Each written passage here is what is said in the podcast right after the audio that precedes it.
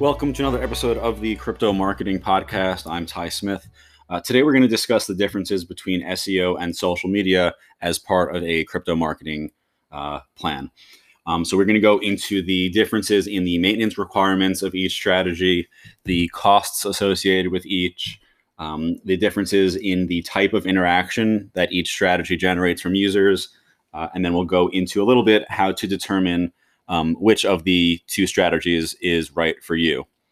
Hopefully, by the end of this episode, you'll have some more information to make a more informed decision as to where your marketing resources uh, should be dedicated. So, first, let's start with why SEO and social media. We've done episodes for each of these at much more length that you can definitely reference but the basic you know bullet point list of why seo and social media are great fits for crypto brands is one that they're owned channels meaning there's not too much of a risk of being deplatformed. Uh, it's a little bit more true for SEO than it is for social media, but you can kind of hedge yourself on the side of social media deplatforming by making your approach omni-channel, getting involved on Twitter, Instagram, Facebook, uh, Telegram, wh- whatever it is. Um, point two is that they're very scalable. So both of them have a little bit of a, a kind of just get the ball rolling phase where you don't see a whole lot of results. But once you're past that point, it's very easy to kind of fan the flames and extract more value out of both social media and organic traffic from SEO. Point three is that they're relatively inexpensive. So rather than go out and buying, you know, a, a ton of paid ads on CoinMarketCap or or whatever it might be, a podcast, you really just have to invest in really having capable people on your team that are able to uh, successfully deliver on the side of SEO and social media. You can do it yourself also if you're kind of a jack of all trades. And the other expense is really just uh, software and point four, which is the most important point, is that both of these are proven to work for crypto audiences. Um, so, crypto audiences, just like everyone else, use Google to find information they're looking for. And the crypto audience especially uses Twitter and social media a ton. So, you'll definitely be reaching the right audience by implementing either one of these strategies. All right, so let's go into maintenance requirements of each. So, what do I what do I mean by maintenance requirements? Right, maintenance requirements uh, in the context of this means basically how much do you have to be putting into either one of these strategies on like an ongoing basis. So with SEO, for example, it's pretty. I don't want to say set and forget because you do have to do a little bit of like pruning of content and, and maintenance of content. But once you have content up, like a blog post, for example, or you have your website designed in a way that's ranking well, you really don't have to do too much. You can kind of leave it you can make periodic updates. You know, what we do at Coinbound is every three months we'll go out back and, and refresh old content, as well as, you know, we're constantly obviously putting out new content. For social media, the difference there is that it requires constant input. So if you are focusing on building out like a really robust, powerful Twitter strategy, you have to realize that you're not just signing up for Twitter being your strategy for a month. You're you're making a long term decision um, that's going to require someone constantly putting out content every single day. We've done another episode on how frequently frequently you should be tweeting to save you a click. It's it's multiple times a day, every single day, over over a period of years. That said, it's a it's a big time commitment, but it works.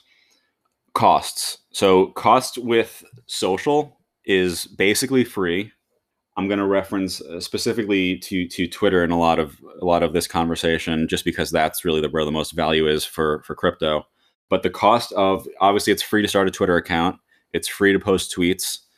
The only real expenses that you have is again if you're hiring someone like a copywriter or a social media manager who's going to be doing the content for you, that's a cost as well as uh, the softwares. So we use Sprout Social. Also, HubSpot is great. Buffer is great all those have a, a, monthly cost. They, they range quite a bit from like twenty dollars to you know some are a thousand dollars. TweetDeck is one that's free, but in general, that's another cost that you should be prepared for. Again, though, still uh, relative to everything else in the marketing world, it's relatively inexpensive. SEO, on the other hand, still inexpensive compared to most options, but more expensive than social media content production for SEO purposes is much more long form. And if you're a business owner, it's probably not in your best interest to be writing all the content yourself. Maybe in the beginning it is, but as as you get uh, more in the CEO role and and can delegate, then I definitely recommend getting you know uh, qualified content writers to be creating the content for you it's not cheap. You know you can expect uh, you know a good writer could be 100 200 300 dollars 500 dollars per article. And then the other expense associated with seo is is link building which can range quite a bit as well but it, it's just an, again another expense that you don't have to deal with in the social media world that you do in the seo world.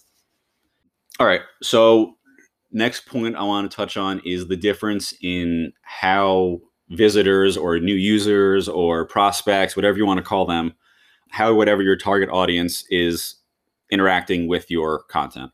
So it's important to, I guess, understand that as humans, we're not that complex. Like there, I suppose we are in some senses, but in many ways, we're also pretty simple and predictable. And one perfect example, which ties in with this conversation, is the concept of of social validity and, and social proof. You know, you're walking in the park, you see a crowd gathered you walk over, you have no idea what they're looking at. You have no idea if it's something that's at all interesting to you. Um, but because there's a crowd gathered around it, you think it's probably something at least you know worthwhile of checking out. Th- that same concept applies to social media and just digital like presence in general. When you have focus of your resources on social media, the content that you're creating is driving interactions with your brand or your name in a public manner. So when someone likes or comments on or retweets, every one of those interactions is done in public and builds a little bit of more authority behind your name, which is great, especially if you're trying to build thought leadership in the space or, or any space. On the other side of that, SEO, you can have a blog or a, a site that generates you know thousands, hundreds of thousands of clicks per day. But those people that are on your site that are interacting with your content online, aren't doing it in the eyes of others. So they have no idea if what they're looking at is reputable. It doesn't really do much as far as building thought leadership. It definitely serves its purpose, which we can go into soon. But in the context of public versus isolated engagement, SEO is isolated engagement.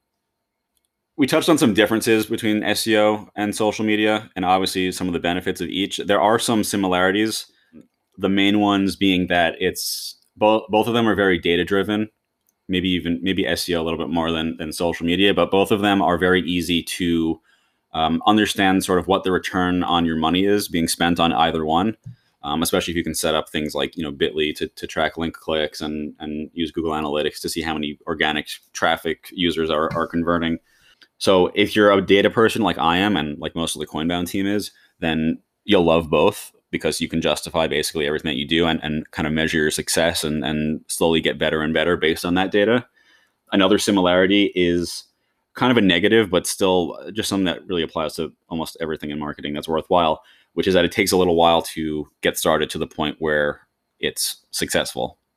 Um, and successful can mean something different to everyone, but in general, when you first start out a Twitter account or social media account, or you just get started with doing SEO on your site, you're not going to see a whole lot usually for you know a period of months at least, sometimes longer. Um, SEO, I'd put that timeline probably at least a year. Um, so that's another similarity is just you know it, it's very long to get started to a point that it's successful, but once once you have the ball rolling, it's it, it's fantastic.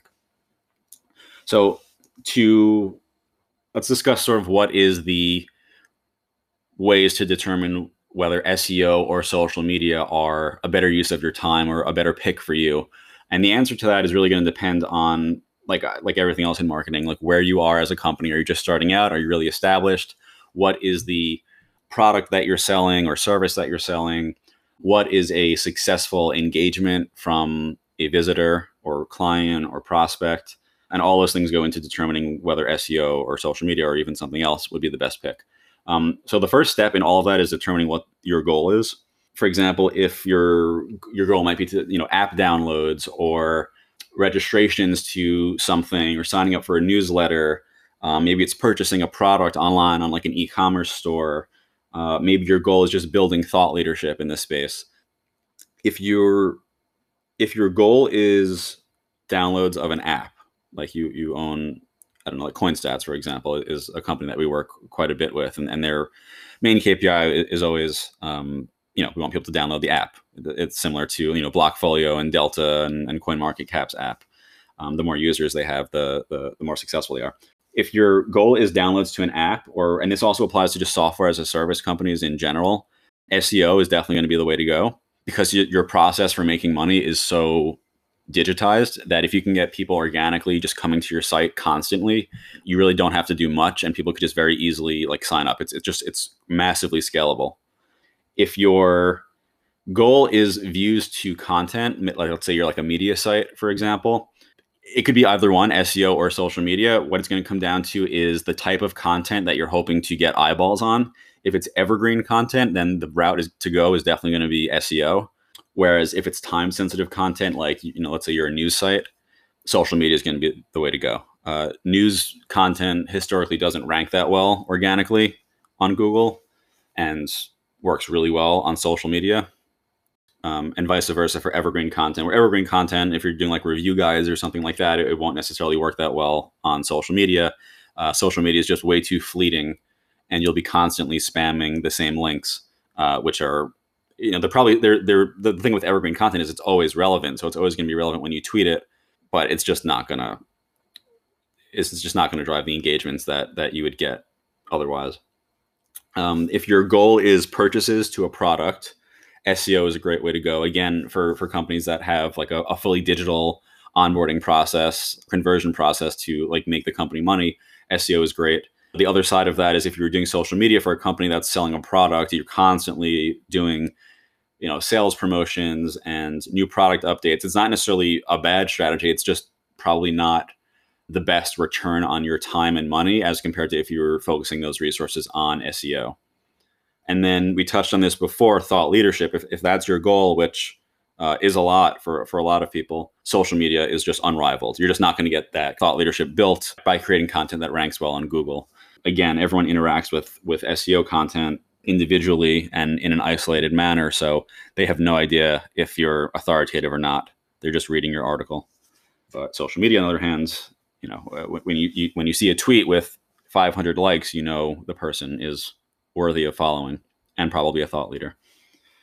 Um, okay, so that is going to wrap up this episode. If you have any questions regarding SEO or social media or how to properly implement those for your company or your own personal brand, feel free to DM me on Twitter. It's at Ty Daniel Smith. Also, give me a follow. We're doing a pretty heavy investment in social media in the next six months for Coinbound, um, with a lot of focus being on my own personal brand. So stay tuned on that. You can study the strategies that we're going to be implementing and uh, you can throw them in your own repertoire.